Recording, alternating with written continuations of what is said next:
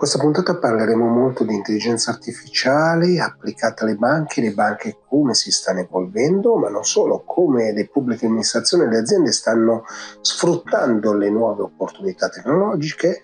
Poi entreremo nello spazio digitale, un po' metaverso, un po' trasformazione digitale, ma una grande forza di cambiamento. Questi sono gli argomenti della nuova puntata dell'Etech Show.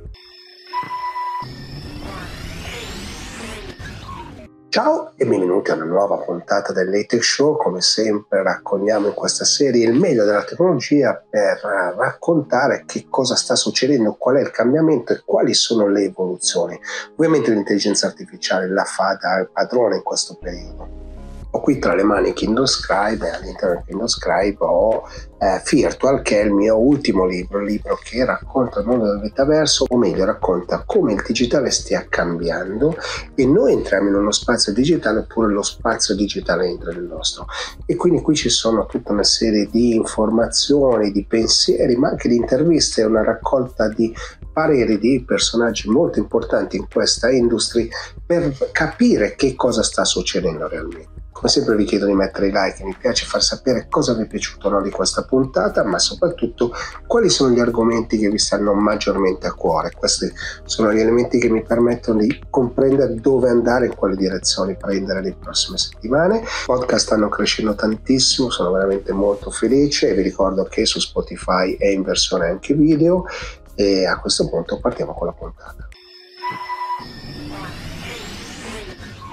Sono qui con Maurizio De Collins di IBM per capire cosa sta succedendo nel mondo di IBM, ma soprattutto perché hanno presentato una nuova soluzione che integra intelligenza artificiale, già ha una soluzione come Watson che era già molto avanzata, quindi benvenuto Maurizio qui all'Atech Show, anzi bentornato e partiamo proprio da quello che state vivendo, questa evoluzione.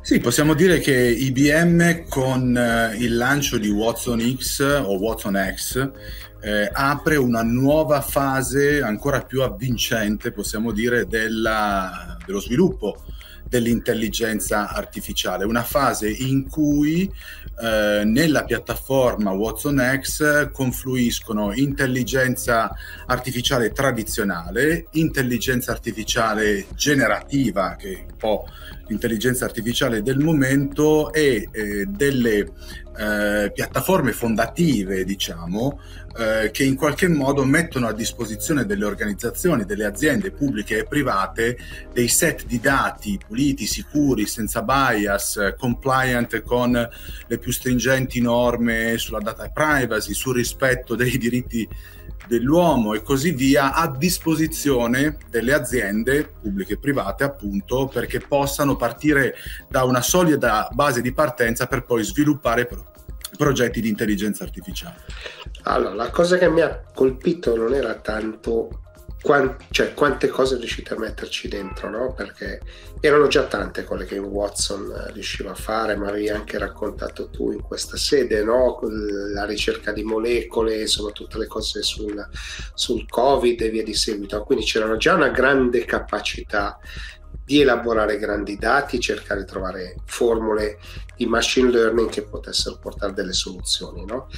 Lo step oggi è veramente riuscire a integrare tutto, però poi dovete anche un po' spiegare questa cosa qui, che forse è il tema. Sì, lo step è sicuramente quello di eh, integrare su un'unica piattaforma tutto quello che oggi l'intelligenza artificiale può offrire, ma ancora di più eh, fronteggiare la sfida che in questo momento è veramente importante, e cioè sviluppare una tecnologia davvero piena di eh, possibili sviluppi come l'intelligenza artificiale nel modo giusto, e cioè al servizio delle organizzazioni per fare in modo che diventino più efficaci, più efficienti, più competitive sul mercato, senza mai dimenticare quei principi etici, quei principi di compliance, di adesione a norme e regolamenti che vanno verso la direzione di portare benefici a tutti e non soltanto a pochi. Quindi diciamo il focus principale era e resta e sarà ancora di più con questa nuova fase dell'intelligenza artificiale che tipo di benefici questa piattaforma può portare, benefici concreti, perché le sfide che abbiamo davanti sono davvero grandi, dai cambiamenti climatici all'inflazione, alla cyber security, all'efficientamento delle supply chain, abbiamo delle sfide enormi davanti a noi e dobbiamo in qualche modo anche abituarci, se vuoi, a navigare in queste incertezze, perché come abbiamo visto durante il corso degli ultimi anni, le sfide eh, non finiscono mai e anzi, finita una, ne arriva un'altra ancora. Quindi si tratta davvero in qualche modo di avere dei validi alleati come tecnologia e competenze professionali che ci aiutino proprio a navigare tra queste incertezze con la maggiore resilienza e sicurezza possibile. Eh, la domanda a questo punto viene, viene quasi spontanea, no? nel senso che ho visto tre pilastri. Da una parte la governance, che è sempre stato un vostro punto di forza l'intelligenza artificiale e in mezzo tutta la gestione dei dati, no? perché anche questa sta subendo una grossa evoluzione e con questa versione avete fatto un altro passo in avanti. Quindi tre pilastri o sbaglio?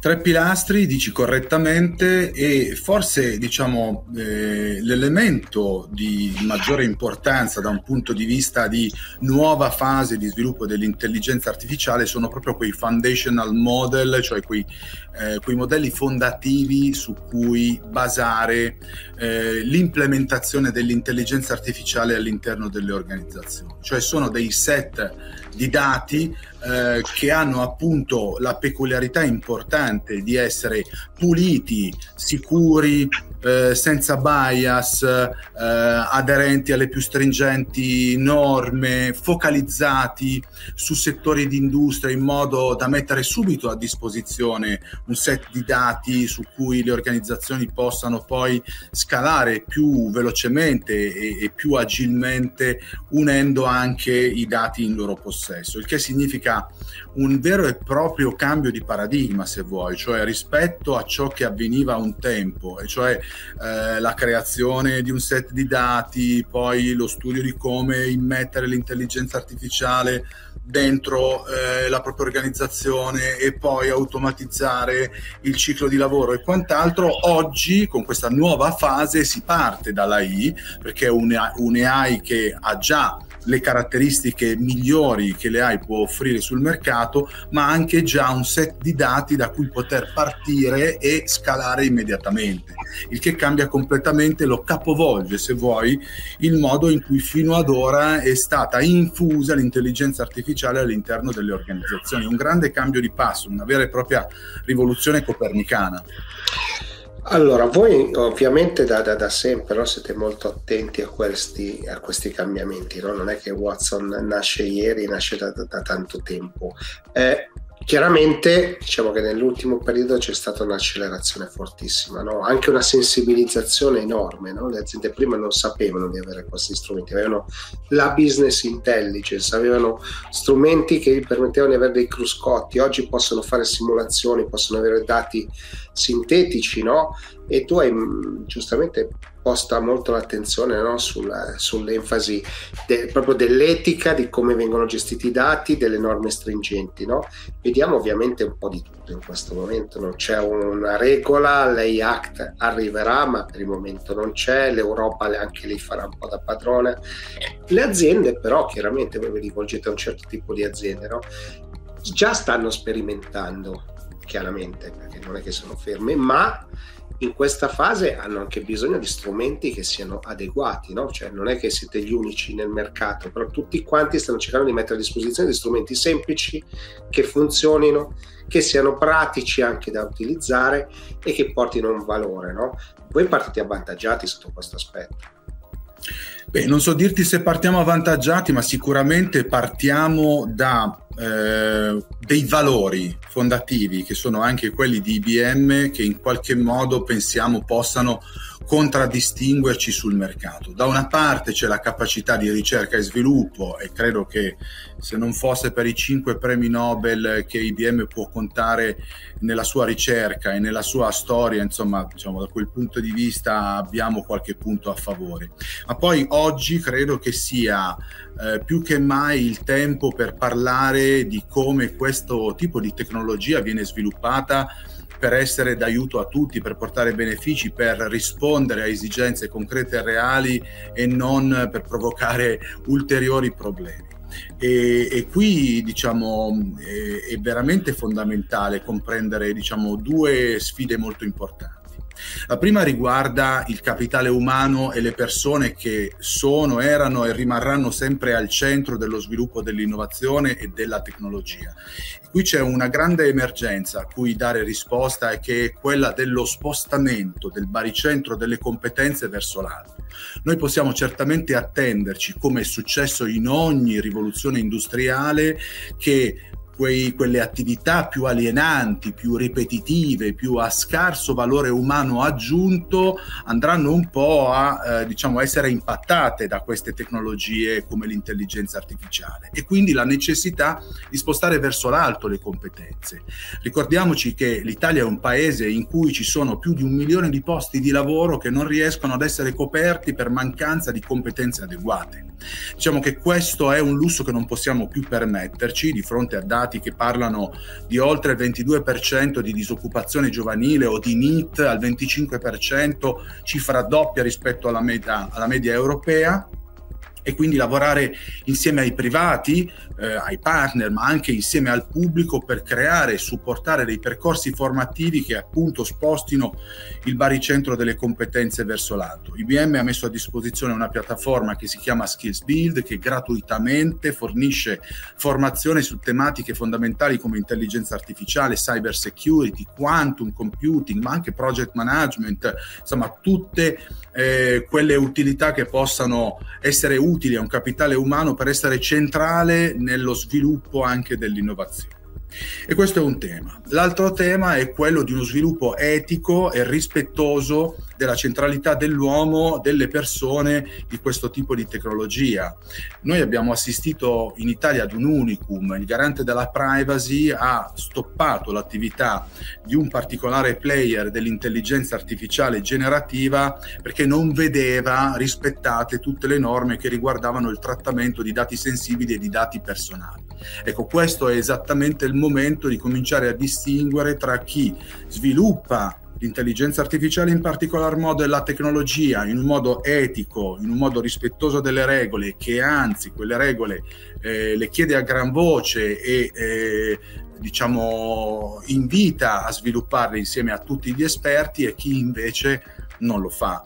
Questo è davvero un momento importante perché come dici bene tu, io credo che ci sia una grande consapevolezza all'interno delle aziende pubbliche e private che ormai l'intelligenza artificiale è uno strumento molto importante per riuscire ad ottenere maggiore competitività, maggiore efficienza, soprattutto rispetto a sfide enormi come quella della sostenibilità ambientale, sociale ed economica ma è anche un momento in cui è davvero importante scegliere dei partner adeguati a questo sviluppo, perché altrimenti si rischia di deragliare. Eh, dicevo, le aziende ovviamente vanno in questa direzione, voi che ormai operate no, a fianco di partner sempre più in una parte consulenziale no, del mercato. Eh, questo ovviamente implica tutto uno sforzo nell'andare poi a proporre no, questo tipo di soluzioni ed è sicuramente un'attività che non può essere fatta da nessuno da solo o da sola. È fondamentale che eh, nell'infusione di queste tecnologie all'interno delle organizzazioni ci sia una sorta di lavoro di squadra che veda assolutamente in primo piano strutture come quella dell'ecosystem, quella dei partner a 360 gradi, anche quello della consulenza. Eh, tu sai che IBM ha due grandi diciamo, pilastri. Uno è quello dello sviluppo tecnologico, uno invece è quello dello sviluppo consulenziale. Ebbene, IBM Consulting si sta dotando di oltre mille esperti in intelligenza artificiale generativa proprio per accompagnare i percorsi di sviluppo e di trasformazione delle aziende. Non può essere fatto da soli questo lavoro. L'opportunità c'è, è chiara, è sotto gli occhi di tutti, occorre un grande lavoro di squadra per ottenere il meglio da questa opportunità nella direzione giusta che è quella di portare benefici a tutti e non a pochi. E allora l'ultima domanda, però a questo punto no, viene, viene, quasi in automatico, no? Nuove opportunità, grandi assunzioni, perché insomma nuove posizioni continuano a nascere e continueranno a nascere al vostro interno, ma ovviamente anche dai partner, no? quindi nuove certificazioni, nuove persone, nuovi progetti. No? Questo chiaramente però diventa un cambiamento di paradigma culturale no? verso le aziende, perché anche le aziende dovranno iniziare a dotarsi di data scientist o comunque qualcuno che gestisce i dati in una certa maniera, magari non tutti potranno essere dei data scientist perché non ce n'è, però questo chiaramente implica un cambiamento del business davvero verso le data driven company. Dici bene ed è una trasformazione che ovviamente vede eh, le aziende, i nostri clienti eh, fronteggiare la sfida, ma anche IBM stessa. Come dicevo prima, eh, lo spostamento verso l'alto del baricentro delle competenze riguarda tutti. È un momento in cui le competenze vanno riallineate non soltanto a quelle che sono le necessità attuali del momento del mercato, ma anche in prospettiva rispetto a quelle che saranno le necessità future. Dici bene, non potremo avere tutti data scientist e per lo sviluppo di queste tecnologie servono anche psicologi, servono addetti alla cura delle persone. Non ci dimentichiamo di guardare il contesto della sfida che stiamo vivendo in questo particolare momento storico. Da una parte abbiamo due grandi possibili alleati, la tecnologia, l'intelligenza artificiale in primis e il capitale umano adeguatamente formato, ma poi abbiamo da considerare anche l'inverno demografico che abbiamo alle porte, come sarà l'Italia tra 50 anni, abbiamo da fare i conti appunto con una disaffezione delle generazioni più giovani rispetto ai percorsi formativi, dobbiamo fronteggiare i cambiamenti climatici ed è sotto gli occhi di tutti ormai come questo è un elemento dirompente nella nostra comunità e nella nostra società, ma dobbiamo fronteggiare eh, la drammatica alluvione in Emilia Romagna, ma probabilmente quest'estate dovremo fronteggiare anche il tema della siccità, quindi da un eccesso all'altro. Dovremo fronteggiare eh, la scarsità di materie prime, eh, la rimodulazione della catena di produzione del valore. Sono tante le sfide che dobbiamo fronteggiare e tante le competenze di cui abbiamo bisogno. Non possiamo soltanto considerare quelle del momento, ma dobbiamo guardare in prospettiva. Il tema resta sempre lo stesso per tutti, per IBM, per i suoi partner, per le aziende pubbliche e per le aziende private. Spostare il baricentro delle competenze verso l'alto. Non possiamo pensare che il futuro del lavoro stia in quei mestieri alienanti, ripetitivi e a scarso valore umano aggiunto, ma dobbiamo pensare pensare a come fronteggiare le sfide attuali e future che in fondo è sempre quello che è successo no? con le rivoluzioni, no? E quindi piano piano ogni volta succede questo e poi dico sempre io che stiamo diventando degli umani con i superpoteri che ci danno questi strumenti, no? questo ci permette di prendere decisioni migliori o comunque più consapevoli, che già sarebbe sufficiente nella maggior parte dei casi e questo ci aiuta. No? Quindi, Maurizio... Ti ripeto e ti dirò che IBM sostiene l'idea dell'intelligenza aumentata da più di un decennio. Queste che... tecnologie servono ad aumentare la nostra intelligenza, non a crearne un'altra, perché la vera intelligenza è, resta e resterà sempre quella umana e ciò che ci distingue da quella artificiale, che sicuramente è un ottimo strumento per aiutarci, è la capacità di farci domande, le domande giuste, il senso critico che dobbiamo sempre tenere ben allenato. È ben allenato, ma non tutti sai che sono d'accordo su questo, quindi su questa è un'altra battaglia culturale da affrontare. È diciamo, il miglior alleato della nostra umanità da sempre, quindi quello sì, che ci sì. fa progredire nella direzione giusta. No, no, sono d'accordo. Allora, grazie perché è stata una bella chiacchierata di tecnologia, di visione ma soprattutto di cultura. Quindi insomma qua voglio fare cultura digitale, quindi ti ringrazio perché ci hai portato proprio in quel territorio. E voltiamo pagina. Grazie a te Gigi. Grazie e... a te Gigi.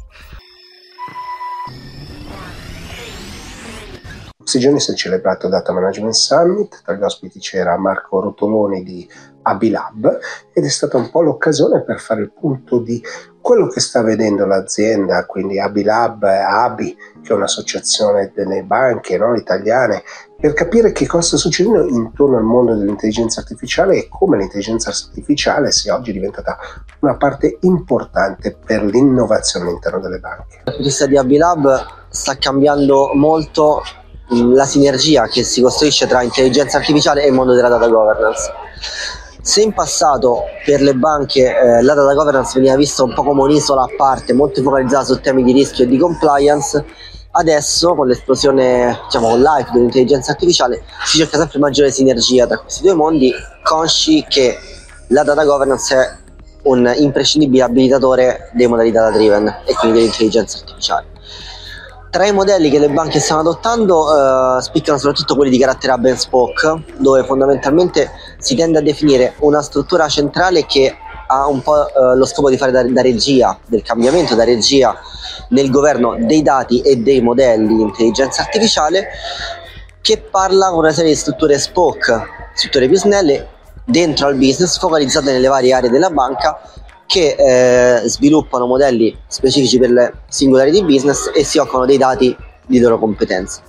Ora, questa evoluzione comporta sicuramente due elementi di complessità. Il primo è nel far sì che la governance non sia troppo prescrittiva e rigida, imbrigliando la, il potenziale innovativo sulle varie aree, e dall'altra eh, assicurare che eh, non uh, si aumenti troppo la complessità di gestione delle attività e che si riesca in qualche modo a capitalizzare le lessons learned nei vari use case eh, in modo da avere insomma, un framework di riferimento comune per governare la trasformazione data driven. Ma oggi con tutta questa tecnologia fallire è ancora un problema, quindi vedere un progetto che non funziona è ancora un problema. Beh, diciamo che cambiano molto eh, gli approcci anche allo sviluppo di nuovi servizi. Questo perché ehm, da un approccio di carattere fail safe, ossia dove si cercava in tutti i modi di eh, portare a termine i vari progetti limitando al massimo il numero di fallimenti, progetti intendo progetti di sviluppo nuovi servizi, applicazioni o cose del genere. Adesso invece l'approccio cambia un po' perché con l'intelligenza artificiale bisogna un po' sporcarsi le mani. Quindi l'approccio vincente è più un approccio di carattere safe to fail, ossia un approccio che eh, spinge le persone, le varie unità organizzative, l'organizzazione in generale a sperimentare, a provare e eventualmente anche a sbagliare. L'importante è sbagliare velocemente per capitalizzare le lessons learned, per portarci a casa quello che impariamo dai vari fallimenti che noi abbiamo. In questo modo si riesce eh, nel lungo termine ad avere una, una roadmap che capitalizza gli errori e permette di sbagliare sempre di meno man mano che si va avanti con questo tipo di modello. Uno degli aspetti più interessanti di quello che mi hai raccontato riguarda poi la, la capacità di, eh, po- la possibilità, anzi più che la capacità di poter fallire, no? E avete raccolto insieme alle best practice anche i progetti che non hanno funzionato, anche questo è un cambio di paradigma, un cambio culturale. Questo è un cambio culturale molto forte perché eh, diciamo se in passato un progetto che andava male veniva visto un po' come un'onta, come una macchia, no? si cercava di, di, di, non dare visibilità, non di non raccontarlo, di tenerlo un pochettino eh, di lato come se fosse diciamo, un, un, errore mortale. Adesso invece eh, quello che si impara dai progetti dismessi, quindi dalle iniziative che poi non sono andate, eh, non sono andate bene, non sono state sostenibili, quello che si impara da questi progetti è spesso molto più significativo rispetto a quello che impara da un successo, no? un po' come dalle sconfitte si impara di più che dalle vittorie. E quindi le banche stanno iniziando a raccogliere eh, anche eh, le lessons da questi, da questi progetti eh, in modo da darsi delle regole di comportamento, dei modelli eh, di sviluppo che tengano conto anche eh, di cosa non si deve fare e di quelle che sono diciamo, le, le pratiche da evitare nel futuro, ma questo senza eh, un approccio diciamo basato sul, sulla possibilità anche di sbagliare, di fallire, sarebbe impossibile. Sono qui con Antonio Squeo di Evolus eh, per parlare di che cosa? Di metaverso, di digitale, di tutto quello che sta succedendo, ma soprattutto di trasformazione digitale, perché ricordiamoci che il metaverso è l'evoluzione di internet, noi entriamo in uno spazio, lo spazio entra, ma insomma non voglio entrare oltre, sapete che ho scritto il libro e anzi Antonio è uno degli intervistati del libro Virtual e comunque benvenuto Antonio e raccontaci un po' quello che stai vedendo, cosa, quali sono i progetti che ti stanno coinvolgendo in questo momento, Qual è, quali sono le cose che insomma, ti stanno appassionando una grande attenzione nel... è passato il momento del POC, quindi del proof of concept, da un momento di uh, volontà di uh, migliorare i processi aziendali con reali progetti. Cioè, mentre inizialmente era semplicemente un, un modo per far vedere che si faceva innovazione, no? Ora stiamo vedendo che si è, si è arrivati in una fase proprio successiva. la fase successiva è eh, non più parlare di POC, ripeto, Proof of Concept, ma di MVP, di Minimum Value Product. Vogliamo fare qualcosa che implementato in azienda dia con le nuove tecnologie, dia dei, dei KPI, dei ritorni all'investimento precisi, con dei quick win stiamo vedendo proprio questo tipo di passaggio, cioè non era semplicemente un modo per dire uh, dobbiamo annunciare che facciamo innovazione, ma stiamo vedendo una grandissima, per, per nostra grande fortuna, un grandissimo orientamento ai ritorni all'investimento con dei quick win quindi progetti di tre mesi, sei mesi, che mettono alle aziende di capire quali sono i ritorni agli investimenti, tale che porti a bordo dopo tutti gli stakeholder all'interno. C'è poca fuffa, molta sostanza. Ma per capirci, si innestano in processi di digital transformation, in processi nuovi, cioè cos'è che stai vedendo? Allora, è il processo di digital transformation sui processi esistenti. Cioè la cosa carina sta proprio in quello cioè, oggi se tu vai da un cliente e vai a proporre, per esempio, la nostra suite, no? E gli dici, mm, voglio, voglio, parlare di realtà estesa, aumentata, virtuale, non, non ti seguono. Se invece vai a dire, guarda, facciamo digital transformation sui tuoi processi aziendali, che possono essere prototipia, produzione, training, sales e after sales, stai parlando il loro linguaggio. Dopo loro ti dico, bene, come posso migliorare il mio processo esistente con le nuove tecnologie facendo digital transformation? È una conseguenza, ma in primis devi parlare il loro linguaggio. Infatti, da quando abbiamo cambiato questo tipo di approccio, tutti ci hanno capito, perché non è detto che un manager deve essere per forza il più bravo in tecnologia, lui deve migliorare i suoi processi. E quindi stiamo vedendo, con l'attuale processo che attualmente ho in azienda, cosa potete consigliarmi con la logica di digital transformation per poter migliorare ed è questa è veramente parli la loro lingua. Quindi, per capire, invertito il processo, cioè non ti porto innovazione, ma cerco di innovare quello che stai facendo, parlare lo stesso linguaggio, ma al tempo stesso introdurre in azienda tecnologie nuove, opportunità nuove, no? perché poi sono tutti elementi che eh, da dal fatto che si comprende qualcosa si permette di abilitare altro. No? Allora, guarda, non vai a parlare con loro di cosa è la tecnologia, ma di quello che tu puoi fare con la tecnologia per migliorare un qualcosa o per, aument- o per aprire un nuovo tipo di, uh, di processo. Cioè, quando parliamo, normalmente attualmente fanno la, l'innovazione incrementale, no? quindi via via aggiungendo dei, uh, migliorando i processi esistenti, utilizzando tutto ciò che è digital transformation, migliorano. Ma non è che non è neanche da escludere un, un inventarsi un nuovo processo aziendale Uh, diciamo che prima non esisteva perché non esistevano le tecnologie, ma la cosa fondamentale è far vedere cosa puoi fare con le tecnologie, non cosa sono le tecnologie. E lì secondo me è proprio il cambio di paradigma cambio di paradigma che rappresenta anche due cose no? specifiche, cioè abbiamo visto che si possono incontrare le persone, si può collaborare, si può imparare, si può creare qualcosa di nuovo, no? questi sono gli aspetti che stanno cambiando anche la percezione no? verso, verso il mondo del digitale, o sbaglio? Sì, dove non hai più l'idea che solo le aziende più, eh, più innovative si devono poter permettere tipi, questo tipo di innovazione o di digital transformation, l'hai resa, l'hai democratizzata. Perché oggi pensare di consegnare un macchinario a New York o a, in Turchia e poter arrivare in Turchia in teletrasporto, virgolette, virgolette, teletrasporto, uh, col tuo avatar e far vedere al tuo cliente come uh, sbloccare il macchinario bloccato in quel momento, significa un qualcosa che ormai è normale. Cioè, questo è, ora siamo arrivati alla democratizzazione di alcuni processi. Tre anni fa sembravamo del, delle, degli extraterrestri scesi sulla Terra, ora sta diventando assolutamente normale pensare a questo tipo di discorso. Voi siete cresciuti, no? E siete cresciuti andando a cercare anche individuando dei partner importanti, no? Perché poi quelli permettono di abilitare ulteriori passaggi, no? Questo è un passaggio, se vogliamo, necessario ma non era detto che funzionasse, no? cioè abbiamo visto che nei cambi di paradigma tecnologici non sempre le vecchie partnership funzionano, invece qua vediamo proprio che c'è uno scatto in avanti no? del digitale. Sì, ehm, le aziende grandi o le multinazionali ehm, hanno processi molto, com- molto complessi e molto elefantiaci, no?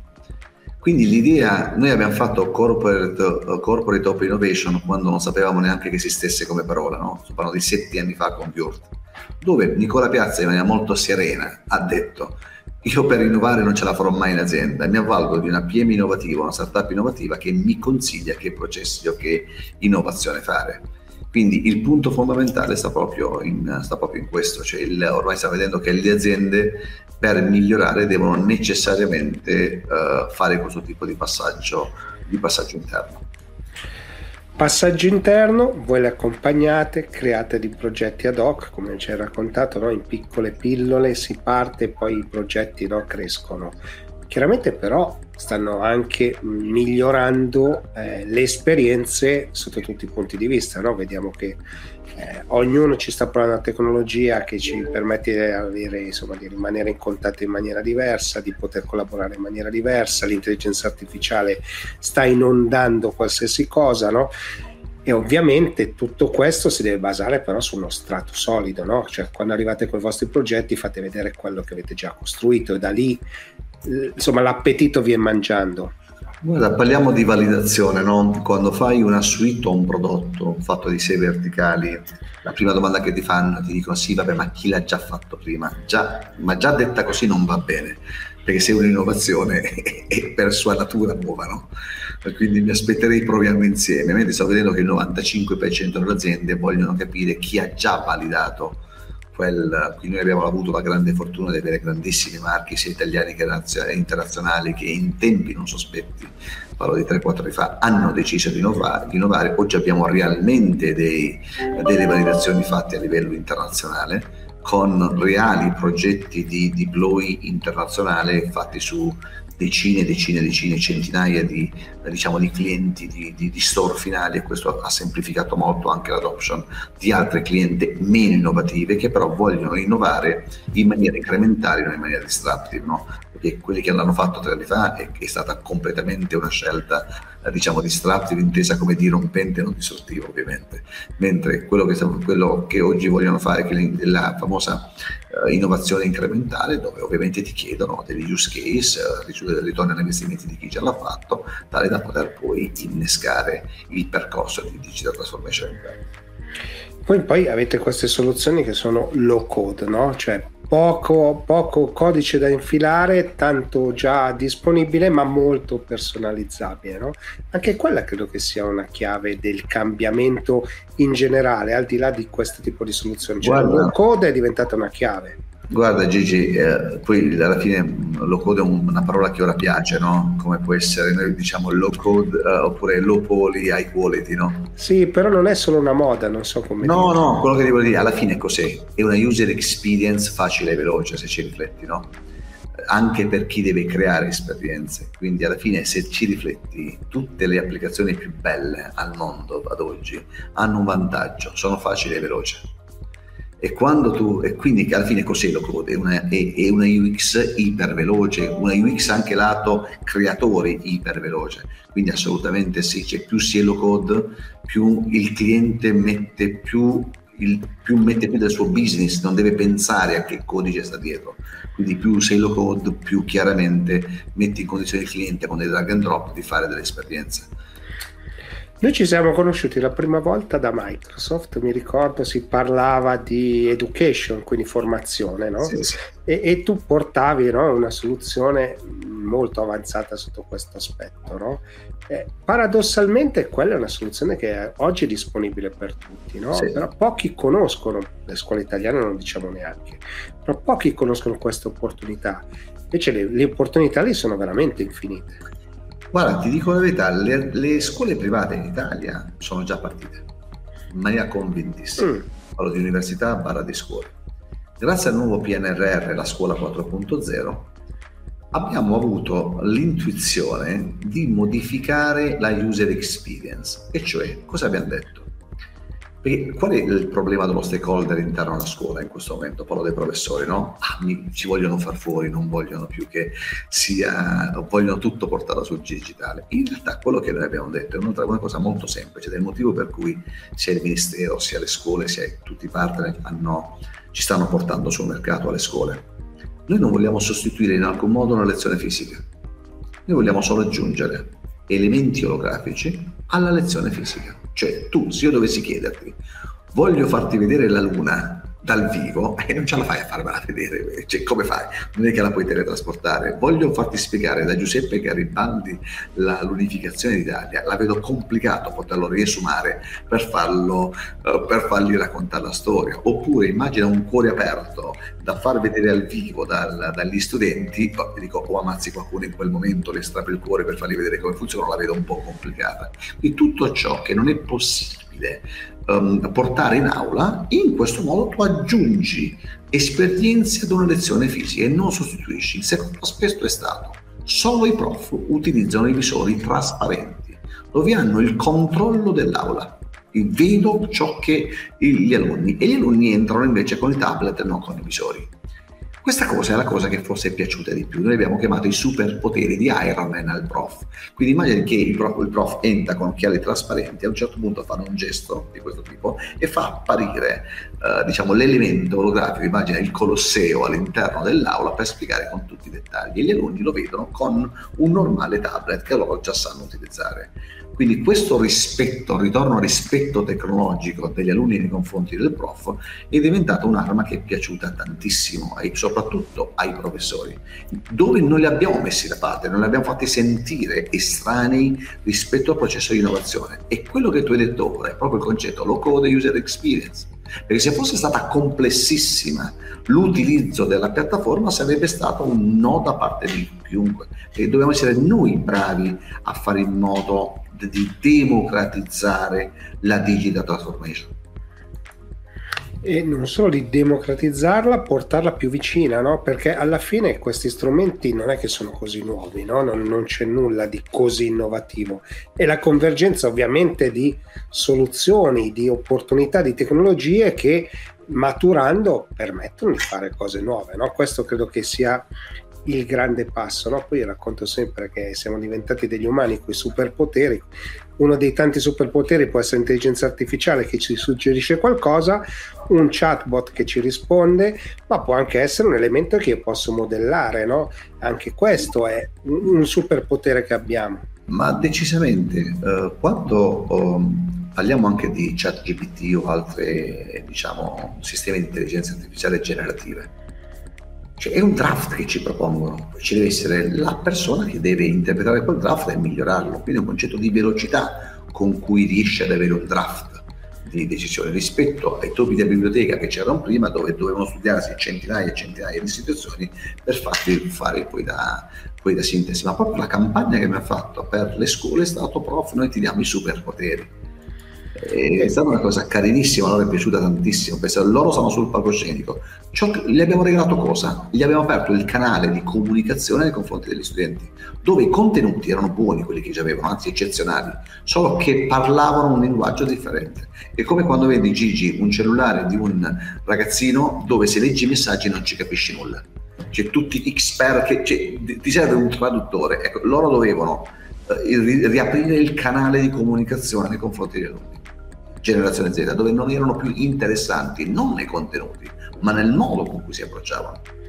E questo ovviamente, eh, qua parliamo di formazione, parliamo di ragazzi, ma vale per qualsiasi cosa, no? Cioè oggi come le aziende contattano i clienti per vendere qualsiasi oggetto, per dare assistenza su qualsiasi prodotto o servizio, ovviamente tutti quanti noi insomma vogliamo velocità, che ci capiscano subito e poter interagire, no? E questa è la parte interazione, entrare in un digitale o il digitale entra da noi, no? Questo fa la grande differenza che effettivamente è customer experience. Bravissimo, e soprattutto è lo storytelling dell'esperienza. No? Molti uh, pensano più a parlare di tecnologie che non come devi utilizzarla ed è alla fine uno storytelling, una sceneggiatura dell'esperienza. Immagina, immagina, una fiera, questa è una cosa magari che poche volte viene utilizzata come, come esempio. No? Si, allora, sulle fiere è molto lineare. Immagina di avere quattro giorni di fiera fisica. Arriva là il cliente, immagina chi fa trattori, mica può portarli tutti, o chi fa macchinari pesanti, non può fare molte fiere e diventa un casino soprattutto il trasporto. Immagina invece di entrare in un proprio stand e tu con dei visori olografici, con dei tablet, puoi vedere ciò che loro stanno presentando, ma non solo. Portando tutto questo in un, in un mondo, in, un, in uno spazio virtuale, dopo i quattro giorni fisici di fiera, per 26 giorni successivi puoi incontrare i tuoi clienti nello stand del, del digital twin dello stand che hai fatto Sai quanti clienti che vanno via dalle fiere dimenticano quello che hanno visto e che vorrebbero ritornarci dentro? Significa questo poter riavere da capo il cliente nello stesso spazio virtuale attraverso un web. Il cliente non ha bisogno di visori perché lì è un fatto, l'altro fatto importante. Deve esserci senza imbarazzo tecnologico.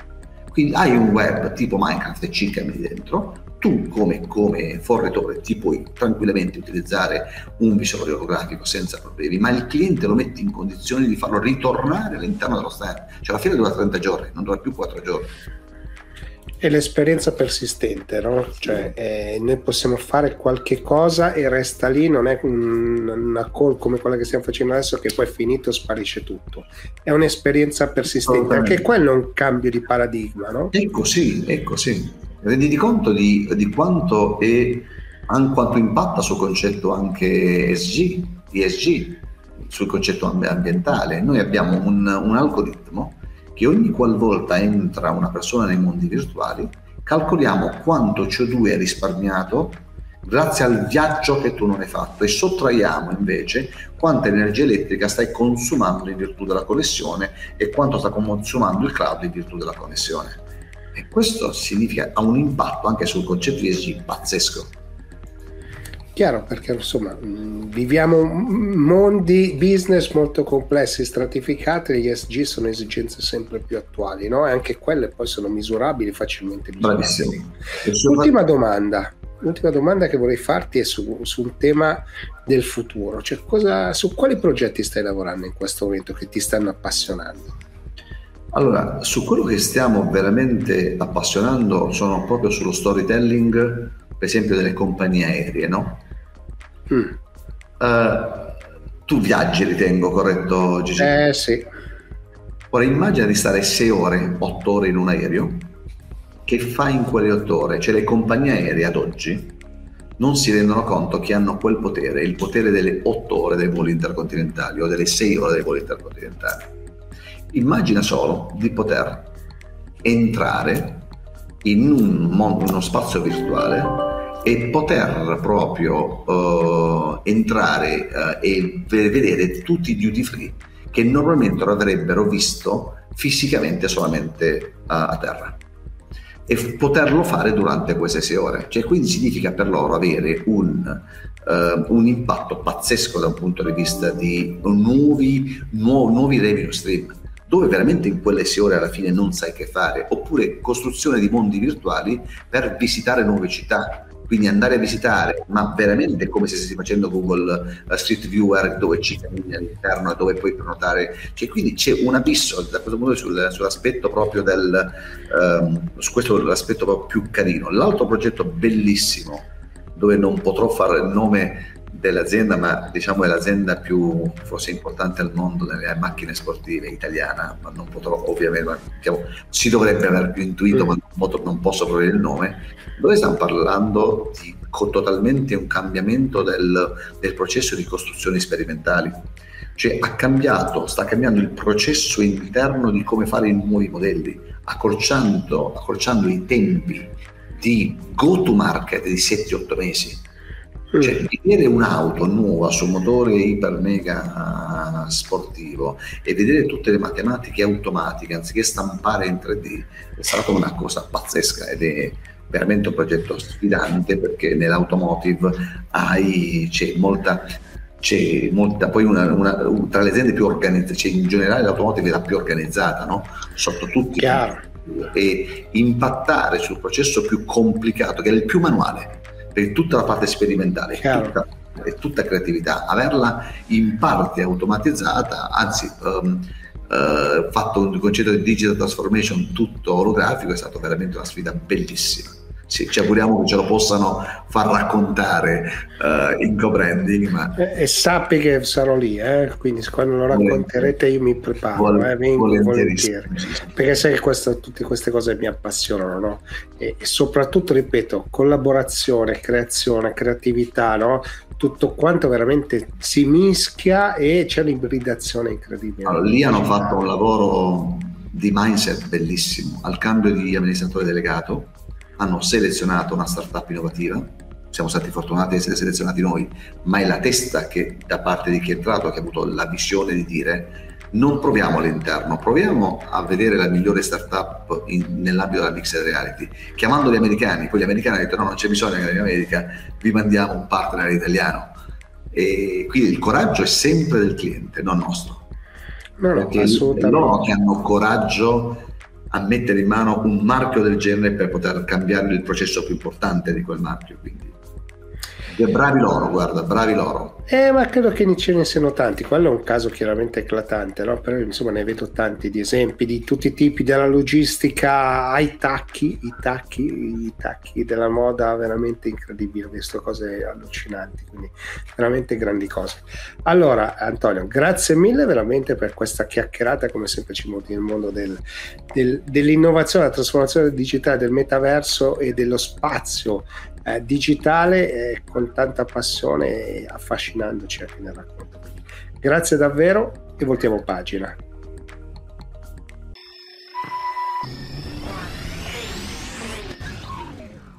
Siamo giunti al termine anche di questa puntata del Late Show. Fatemi sapere cosa vi è piaciuto, cosa no. Se l'avete vista in tv, fate sapere al canale che avete gradito questa trasmissione e fatemi sapere quali sono gli argomenti di cui insomma, cercate delle risposte, qualcuno che venga a raccontarveli. Vi ricordo che il podcast sta crescendo tantissimo, siamo presenti in ogni piattaforma, veniteci a cercare, dateci insomma una mano a far conoscere sempre di più il Late Show